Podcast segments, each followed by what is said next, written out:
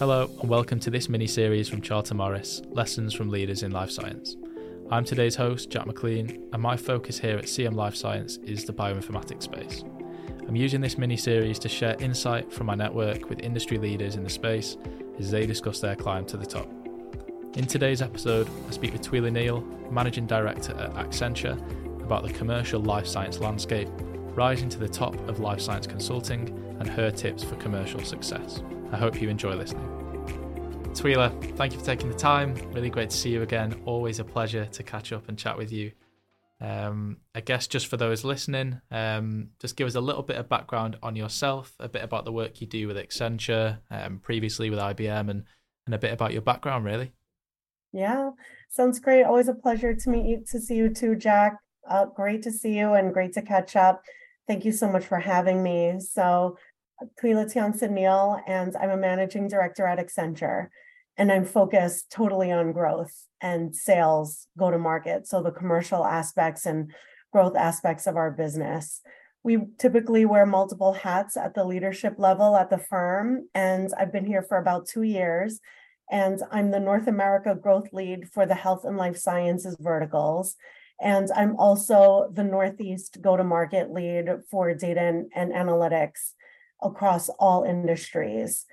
So, how I got into this field, I have over 15 years of commercial leadership experience, though I started my career in life sciences. So, I'm dating myself, Jack. So, um, I graduated from college with my bachelor's degree in molecular biology.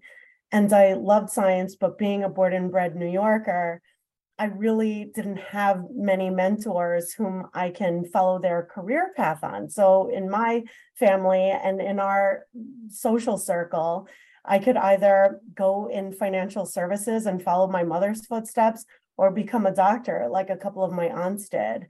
And so I, I obviously didn't want to do either. I didn't end up doing either.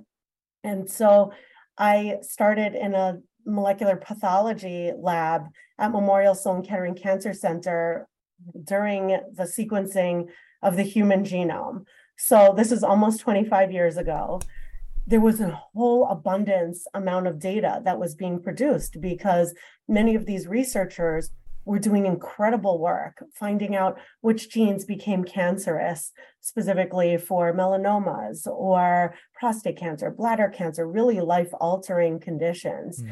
And yet, when they were exchanging information, it was mostly happening via conversation. So, for example, one of these senior researchers would say, What antibody worked really well with this gene, and how are you able to amplify it in one of your experiments? Mm. And the other person would look in their lab notebooks, find out all of the information, and report back findings on their experiments. And so, I thought at that time it had to be a there had to be a better way. Hmm. It was just around the advent, frankly, of Y2K when technology really started to pick up a lot of steam and a lot of demand across all markets. So I started to take master's degrees cl- degree classes in the evenings and weekends, totally focused on informatics. So it was technology, data, AI and analytics. And I built one of the first data, very rudimentary at the time databases nice. to store all of the data in a web based form in order to access all of the information. So the researchers could then use this form to find out details about their experiments and be able to share them mm. with all of their colleagues. So that's what got nice. me into the life sciences industry. And it was leveraging technology to find a solution to a real world problem, which quite frankly is happening today yeah. as well. Yeah, of course. No, it's it's an interesting background, definitely. Um, and I think something you see with a lot of um, commercial and technical leaders in life science is that he starts with a problem that they identify. How can we fix this? And and then goes from there. Um, I suppose kind of climbing to the top. Obviously, you're in like an MD role now, and you've been in in really senior roles with the likes of IBM. Um, yeah. how, what's what's been your experience like? Kind of getting to the top. Has it been has it been quite a grind? Have you, have you found it to be quite swift and, and a lot easier than maybe you had, had imagined? You know, what's that been like for you? So it's challenging. Yeah. And doing anything at this level is going to be challenging. And so, Jack, starting from the beginning, where I created my own career path, I mentioned the kind of mentors that I've been fortunate enough to have in my life. Though, following that point where I was doing this work in cancer genomics, it's all been grinding, working hard. It takes ambition, energy, tenacity, and emotional intelligence, and a high level of self awareness. So, for me, being in life sciences, it's been really important because I'm having a broader impact. Now, granted, I may not be a physician who's saving the lives of patients on a day to day basis, though, as I track back to the work that I do on a daily basis, I know ultimately it's impacting the greater good of our Mhm. planet. And we're helping to find cures for cancer. My father had can- uh, cancer. My sister, unfortunately, Mm. uh, had cancer as well. And so tracking back to a value system that was really important for me has really helped me to continue through some of these challenging experiences. So when I went through my experience effectively as a developer, Mm. I jumped over into a management role where I was on the health CIO track. And I was working at a medical center in the Midwest. And I took a lot of risks along the way. Mm. I realized it was just as important to know what I didn't want to do as it was to what I wanted to do. Definitely. So I did that for a few years. I then worked at GE Healthcare for a decade in various leadership roles, starting off in a sales career. And I remember in that first conversation with the interview, the recruiter asked me, Well, Twyla, have you ever carried a quota before in a sales role? And this is almost 15 years ago. I said, No, I haven't carried a quota, but I have been responsible for a $350 million technology budget, which we're trying to go after. Yeah. So I uh, hustled, worked hard. I expanded our portfolio amongst the clients that we are working with and did that for almost a decade before moving over to IBM Watson, where I was in several leadership roles on the commercial side. And then two years ago, I was recruited by Accenture. So to Mm. be a, a managing director. So what I would say is if you're on an upward trajectory, it's always going to be challenging, Mm. but finding these core values that are really important to you, which help ground you and get through your day to day, is really important. Yeah, definitely. I think one thing you've touched on there that I've personally found um, when I'm speaking with people like yourself and, and other senior executives and, and kind of C suite people is emotional intelligence. I think, you know, there's no coincidence that a lot of the more successful people in the industry are really kind of personable when they need to be, and then very kind of direct in other situations where they need to be. They kind of adapt themselves and, and act accordingly based on who they're speaking with. Would you say that's something that, that you've utilized quite well? You know, you're aware of when you need to act a certain way, maybe be more personable, maybe be more direct, things like that. Yes, absolutely. Mm. And what I found is really interesting for any of the GE alumni out there is the Management Institute that they had, which we affectionately called Crotonville, but the official term was the Jack Welch Management Institute. And a big reason, honestly, that I targeted GE because they invest so heavily in their up and coming managers that by the time you're a first line manager, they already assume you know how to run a P&L, you know how to deal with performance management, you know how to read a balance sheet and manage through it. Though all of the classes from senior manager and above are all focused on emotional intelligence. Mm. And that's really what differentiates the managers from the leaders, because to your point, you have to find um, an opportunity to and figure out when it makes sense to build a relationship, Mm. to be more direct when you have to be, to be more empathetic when you have to be. Ultimately, you're not just working with clients and working with C level executives and board members, but you're working with people and you're also leading these teams. Mm. Large organizations where I've led teams upward of hundreds of people across GE, IBM, and now Accenture Yeah. global. And they're looking up to a leader who's a person, Yeah. not an automaton or a robot. So, absolutely, emotional intelligence is key to being able to be successful at the senior levels. Yeah, definitely. No, that that's a really good point as well. Um, and I guess just in in kind of your current role then, Twyla, I guess even more so on kind of the technical side with the work that um, Accenture does. What kind of technical trends are you seeing in in the biotech space at the minute that maybe you wouldn't have expected like five or ten years ago? Um, things like that. Yeah, so I we really view technology as an enabler Hmm. for business transformation. And that's essentially what Accenture and all of these big management and technology consulting firms are doing.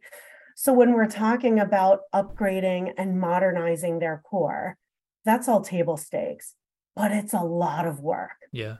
takes a very heavy lift to take aging infrastructure and to convert it into a cloud native environment and to be able to be in a more agile, nimble environment where ultimately you're doing that so that these firms can monetize on one of their greatest assets, which is data. Mm. So, no secret, I studied data at the master's level almost 20 years ago.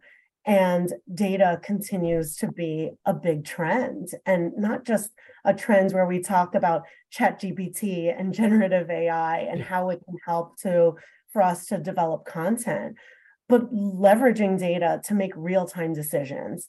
And that's happening across the life sciences industries, whether they're looking at budgeting, making real-time insights and financial decisions, Mm. whether they're looking to uh, modernize the way that they conduct their experiments in the lab or replicate, which we termed a long time ago, but um, replicating experiments in an in silico environment Mm. versus a physical one. And so everything from increasing throughput and the efficacy of product development to doing things a lot more efficiently, mm-hmm. like evaluating their entire supply chain and determining where they can eliminate any sort of waste or inefficiency is absolutely the theme for the life sciences organizations because quite frankly they don't have no one can afford at this point to be investing above and beyond what they need to they have Mm. to be investing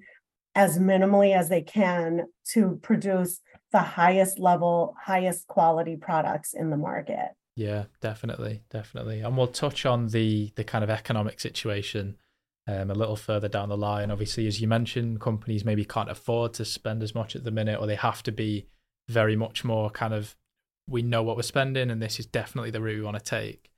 Um, I guess like on on your personal experience, have you found that because you've been in life science and healthcare, if you were working at a similar seniority on similar sized deals and things like that, but in just kind of pure tech, for example, and you weren't serving healthcare, do you think you would have pulled as much? Um, what's the word I'm looking for? Maybe enjoyment out of the role, as much meaning from it. You know, do you feel like you have a real meaning because you're in life science and healthcare? yes Yeah. Absolutely. So, um, there are industries that are very interesting Hmm. that I've worked with. So, as an example, I'm the go to market lead for data and AI across all industries in the Northeast. Yeah. We have a very heavy presence with biopharma and life sciences up here, Yeah. financial services, right? Being in New York City, the financial capital globally, and retail and consumer goods.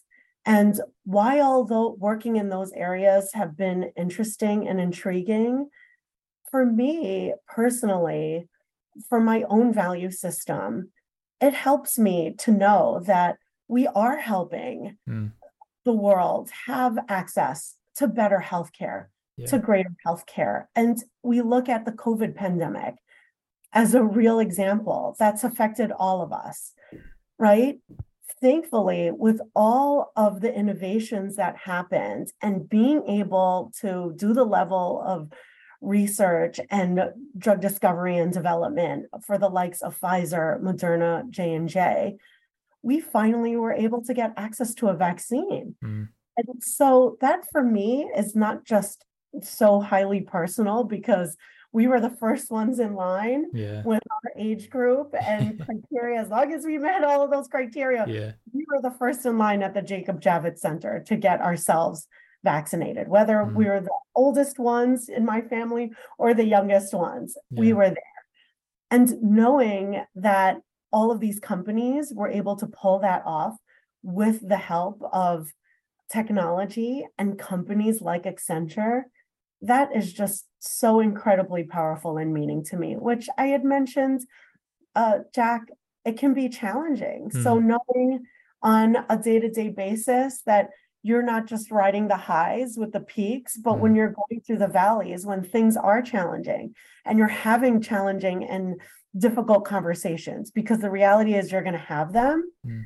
it really helps to know and be a reminder. By the way, you were actually on the team that helped to deploy this, these important vaccines in this community during this incredible life-threatening time mm. is uh, I, I, don't think you can find in industries like financial services or oil and gas as an yeah. example. Yeah, I think that that's obviously pretty gratifying. It kind of gives you a real reason to get up and, and go to work in the morning, which, you know, people at your seniority level in other industries maybe don't have.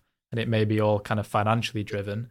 Obviously, yeah. for yourself, there's there's a lot more. There's kind of a personal um, endeavor there as well, um, which sits sits really nicely. So, um, I guess just on that, obviously, in terms of kind of the passions and things of that nature, what are the, I guess, particular areas of life science that, that you're most passionate about? I think it's oncology, isn't it, that you have quite a strong background in?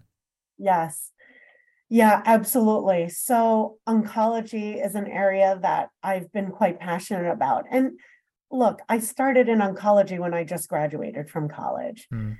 And I had I mentioned a couple of mentors in my own family who had worked in that area, who are physicians in that area, and said, Hey, Twyla, you might be interested in pursuing a career in this area. And it wasn't later on until almost a decade later, mm. for example, that my father was diagnosed with prostate cancer. And then most recently, my sister. But oncology is an area that I'm particularly passionate about. Mm.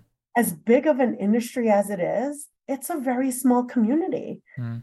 And so to start at Memorial Sloan Kettering as my first job out of college in that molecular pathology lab, and then to have gone to IBM, which was almost 15 years later, to hear about all of these um, advancements in a 15 year period that was made in oncology mm. was amazing. Yeah. And that's another reason why I that excites me about on- oncology and life sciences is that the rapid evolution and uh, advances in the field that happen. It's just amazing. So, as an example, when I started at that lab, in order to conduct a full sequence of one sample, took one month, a massive machine that was likely the size of many of our apartments in mm. New York City, and it cost a million dollars. And here I was 15 years later at IBM Watson. It took not only uh, three days, but we can actually equip patients with a full oncology analysis of not just the sequence, because they're not going to be able to do a lot of information, you know, do make any decisions with their entire nucleotide sequence, but they can now take this and it's consumable in a way where they can go to their doctor and say these are the three type of treatment regimens in, that's available to me given my cancer given my cohort given mm. my demographic information that they can have in three days mm. so that to me was amazing so i would say certainly oncology and the other is biopharma mm. so i mentioned this term which is very um, well often used in silico versus in lab, hmm. which is used in drug discovery and development because of all of pharmacogenomics. So all of the work that happens now because of technology and because of the advancements that's been happening with the human genome can happen a lot more frequently in a digital environment versus physically. Yeah. So I would say those two are the biggest areas that I have the most depth in and mm. that I'm most passionate about. Yeah, definitely. And I think the the reason we actually met, wasn't it, was through um, Syapse when we were discussing a senior appointment. Um, for anyone who doesn't know Syapse, they're um, basically an oncology real world evidence, real world data company. Um, and when we were, you know, when we crossed paths, Twyla, obviously I was speaking with other executives to introduce to those guys as well. And as you say, everybody just knew everybody. Um, people were referring people that I say, well, we're already in touch with them and they know this person. You know, everybody seems to know everyone in oncology. And as you say, it is it's a huge industry, but um, the people at the top have obviously risen to the top because they're all like minded. Um, and as a result, they all know each other because because you guys all get on really well. Um, yeah. So yeah, that that is interesting. That's an interesting point. Um, I guess a, an interesting interesting place to either would be what are some um, challenging times that you faced on on your way up? You know, was there a particular period where you thought, you know, maybe the life science industry isn't for me, or you know, was there a period where you thought the commercial side wasn't for you? You know, what have been some challenges you faced, and, and how have you overcame them? Yeah, that's a great question, and um, we could dedicate an entire day to this section because, as I mentioned early on, getting to this level is challenging. Yeah. And it's businesses are staffing for the peaks and then contracting during the valleys. And when business when business decisions are made at a very high level, it's difficult because it ends up impacting every part of the organization. And so as an example, as I thought about that question, Jack, I thought about what has been the constant um, or a consistent challenge that I faced specifically in the commercial environment. And one of the one of the common challenges slash change change that's happened in across all of the firms where I've been is this constant review, which seems to happen cyclically. And um, many leaders who are in this industry will agree that it's like a pendulum, which swifts, it shifts one way and then it shifts the other. And that's uh, do we align our entire go to market according to a vertical? So, product, for example, do we mm-hmm. align it according to um, cardiology specialty? Do we align it to oncology? Do we align it to the clinical environment? or do we align to regions? Mm. So, geographic alignment. And so, for example, it's typically been uh, do we now move all of these verticals and condense them all into one particular part of the region, like East, Central, West, or Northeast, Central, Southeast, and then um, EMEA, Latin America, et cetera. And so those pendulum shifts have happened in every environment where I've been. Hmm. And I think it's really important on this emotional intelligence track. It's extremely important to also have a very high level of self awareness and to own, and that comes with confidence, and to also own your narrative, hmm. to not let anybody else own your narrative. And I'll give you an example. In one of the previous firms where I've been, I had always been known to be ambitious, gritty, high energy, tenacious, willing to do what it takes in order to be successful. Yeah. And in turn, that was interpreted as, oh, well, Twyla has all of these skill sets. Let's give her a failing vertical. Let's now that we're shifting from to a geographic back up a little bit, I guess. Yeah. Yeah, exactly. And so let's give her this failing business and give her an opportunity to turn it around. Well, my narrative is that yes, I am all of those things, though I am focused on high growth businesses.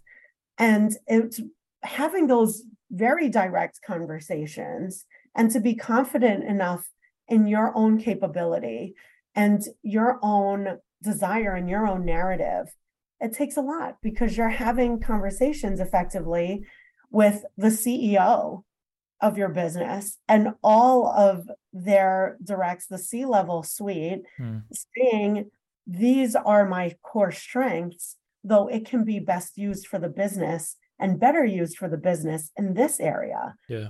in a high growth market versus in trying to turn around a failing business. And so that's maybe a very specific example, Jack, but they happen, Yeah. it's different flavors of the same dish Yeah. where uh, somebody will own your, try to own your narrative. And it's really important for you to stay true to who you are, what you want to do, and what your goals are in Mm. order to through them. Yeah, and I guess it's it's kind of like balancing two plates, isn't it? You don't want to come across as too, um, I don't know if you can say soft as such, because you know it's, it's not so much that you don't want to come across as a pushover and someone that, that doesn't have that tenacity and that um, kind of tenaciousness, but you also want to make sure that you're you know portraying that and you are you know kind of a a seasoned executive commercial leader and you you've got that in you. So yeah, I can appreciate why why that would be a challenge, definitely. Um, I guess just kind of on some lessons for those maybe earlier in the commercial side of their career. If you could just give, you know, a couple of points, what are some things that you learned early on that you think would translate really well to people who are thinking, you know, how do I get to either Twyla's level in consulting or maybe like an SVP, C level commercial type role um, within a purely life science company? What would be some tips and tricks and, and kind of early learnings that you had in your career? Yeah, that's great, Jack. It's been a lot of the things we've been talking about. Three things. One is passion. Yeah. Try to find something that you're passionate about.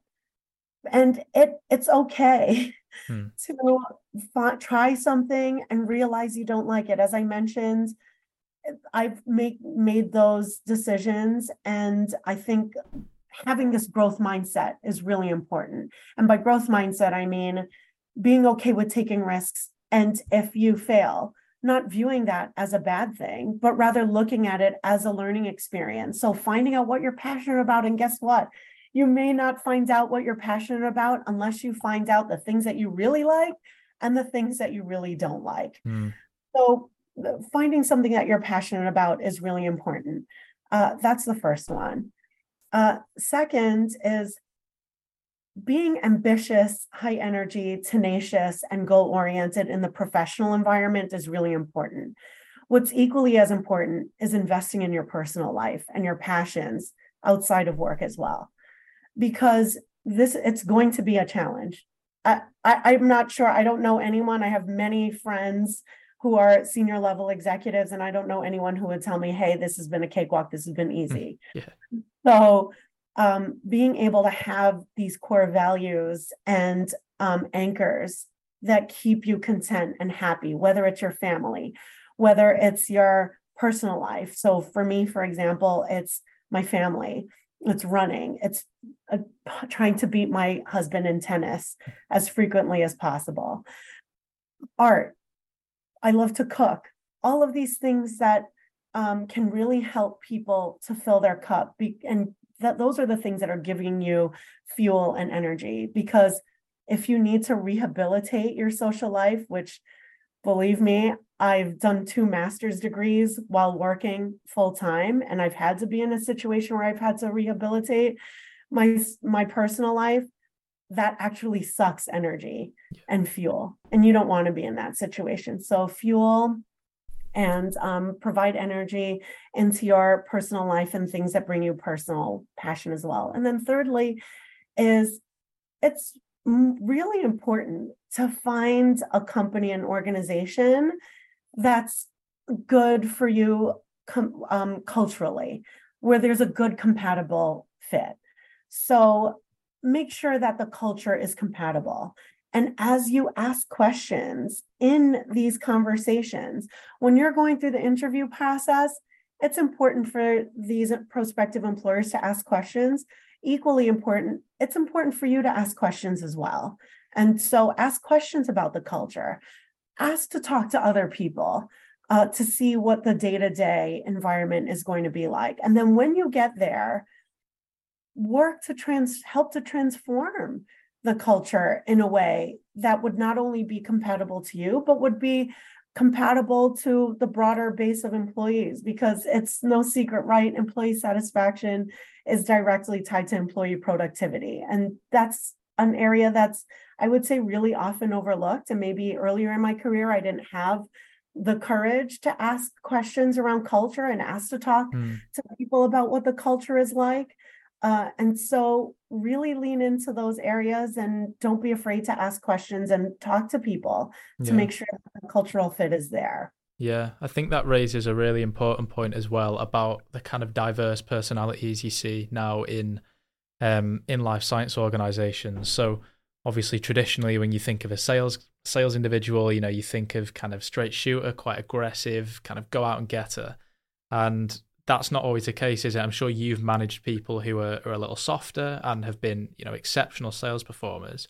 So how would you say you manage that dynamic? You know, is it a case of you look at an individual and you know how do i best manage you because i'd imagine when you're leading teams of you know 10 20 50 100 people it can maybe be hard to adapt your management style to each individual is that something you manage or is that you know is that a challenge for you Yes, um, that that is extremely important and it's a challenge, right? Mm. Because again, we're dealing with people. yeah If we had robots and no, AI is not going to replace humans and robots, we still need humans. yeah But when we're dealing with humans, there are so many different elements that we're looking at. We're looking at the personality, and not everyone is going to have the same personality traits as I do, nor do I want yeah them to have the same personality traits, right? Because we need to be representative of our customer base, which means there are people who do well with more assertive personalities and others who don't. So that's definitely the first. The second is really taking the time from an again EI emotional EQ emotional intelligence standpoint to understand what what are the person's strengths and Mhm. what are the areas where they would like to develop a little more. So that would be the second. And thirdly is knowing your employees and knowing your staff and how they receive information and consume information is extremely important. Hmm. And so for me, while I can I, I can have a conversation spontaneously about many different topics yeah because I, I've been in this industry for 25 years and I have many other interests. But taking the time to do your homework and understanding, taking just a few minutes to understand what their personality traits are like, what are motive, what motivates them, and how they consume information is extremely important Mm. because again, employee satisfaction is directly tied to employee productivity. No one wants to be talked at. People want to be treated like the humans and the high performers that they are and have the potential to be. Yeah, definitely. Well, it seems like you've you've obviously through the years in your career figured out, you know, how to manage that. Um, I think as you say, it sounds like at the start maybe that was a challenge that you faced. Maybe it was a little bit harder, um, but it's it's good that you've you've figured out that dynamic now. Um, I guess just before we kind of finish off, Twyla, with any any final comments and things like that, is there is there a particular um, story that you're proud of as a manager? You know, is there a particular story that comes to mind where you think I'm really proud of that? You know, maybe someone you managed exceptionally well, or you know, kind of any stories along those lines that come to mind that you think you know I'm I'm really proud of that point in my career from a management standpoint or an individual standpoint. Yeah, I love that. So I would answer that question in uh two in a twofold way. Sure. The first is I was at GE and this was one of my first management roles at GE. But I was working with a couple of uh, GE's most strategic, highest profile clients in North America. And I realized that there was a better way to do business um, to make it easy for our client base and for our clients to know that we truly understand them. Hmm. And so I took it upon myself to write a new business model. And I co authored it with, well, I, I authored it and then I co sponsored it with one of the CIOs of one of the largest academic medical centers in the country because I asked, hey, this is a better way to do business. Would you be willing to co sponsor this and put it in front of our CEO um, and see whether it can make some traction? And Jack, we piloted this whole model in North America and it was extended beyond just North America, but all over across all of the other regions. And I was extremely proud of that because nice. here I was, a up and coming manager at a Fortune 500, a Fortune 500 company, and helped to redo a business model because it made more sense for our clients and it was ultimately more profitable. Mm. And in that process, Jack, I met amongst the most amazing people that I have ever worked with, worked side by side with, that they've worked with me. And they all know who they are when yeah. they listen to this because they're tremendous. A couple of them have followed me on my path, on my career path to the firms that I've been with. We've built friendships along the way, but most importantly, seeing them thrive and really um, become their the best version of themselves because of the beginnings of our uh, early career in at GE is just so wonderful mm. and gratifying for me. Seeing them achieve their professional and personal goals yeah. is amazing.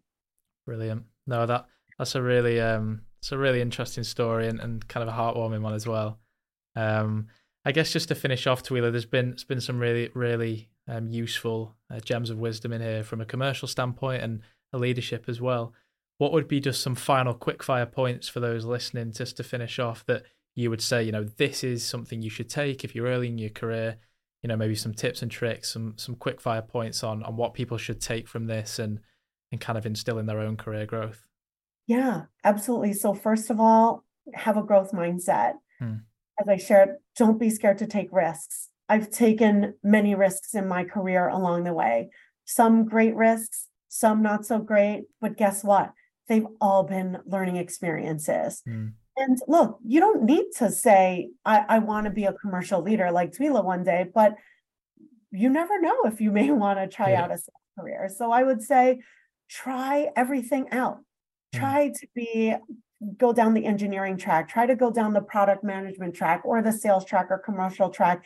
It doesn't hurt again to be able to have this growth mindset and to figure out what is it you're good at, what is it not so great, and what you're passionate about. So that would be the first. So don't be afraid to take risks. Mm. Uh, the second is, and I think this is a really wonderful time considering that we're coming on mental awareness, mental health yeah. awareness month is really invest in yourself and emotional intelligence. And with emotional intelligence comes the ability to have a very high level of self awareness. So be very intentional about your self awareness, emotional intelligence, having some of these tough conversations and practicing with your colleagues or friends. Sometimes it's more difficult to practice for these difficult conversations with your peers uh, but it'll well prepare you uh, for when you need to have some of these tough conversations mm. in the mm-hmm. future. And then, thirdly, is nurture your personal life and your personal passions mm. and use that fuel to shoot to the top and to be goal oriented and to set your sights high because if you fall short of the sky and stars it's still higher than where you would have started off yeah. so Definitely. Those are my tips and tricks I'd love to share. Yeah, no, I think that's a perfect place to finish as well. There's some um, extremely valuable things there from a personal perspective, a commercial, a technical, a leadership. It's a, you know some fantastic points there, Twyla. So, um, look, I, I, really appreciate you taking the time. It's always a pleasure to catch up, um, and I know that those listening will take a huge amount of value from this. So, um, yeah, thanks so much for your time again. Great. Thank you for having me, Jack. Look forward to seeing you soon. Thanks, Twyla. Have a good Take one. Care. You too. Bye. Like to thank Twyla again for her time and the insight provided in this discussion. I hope anyone who is interested in any of the points we discussed during this episode could gain some valuable perspectives from the story. Check out the rest of our CM Conversation series for plenty more insight from industry leaders in life science across a range of topics and markets. Thanks again for listening. I've been your host, Jack MacLean. Bye for now.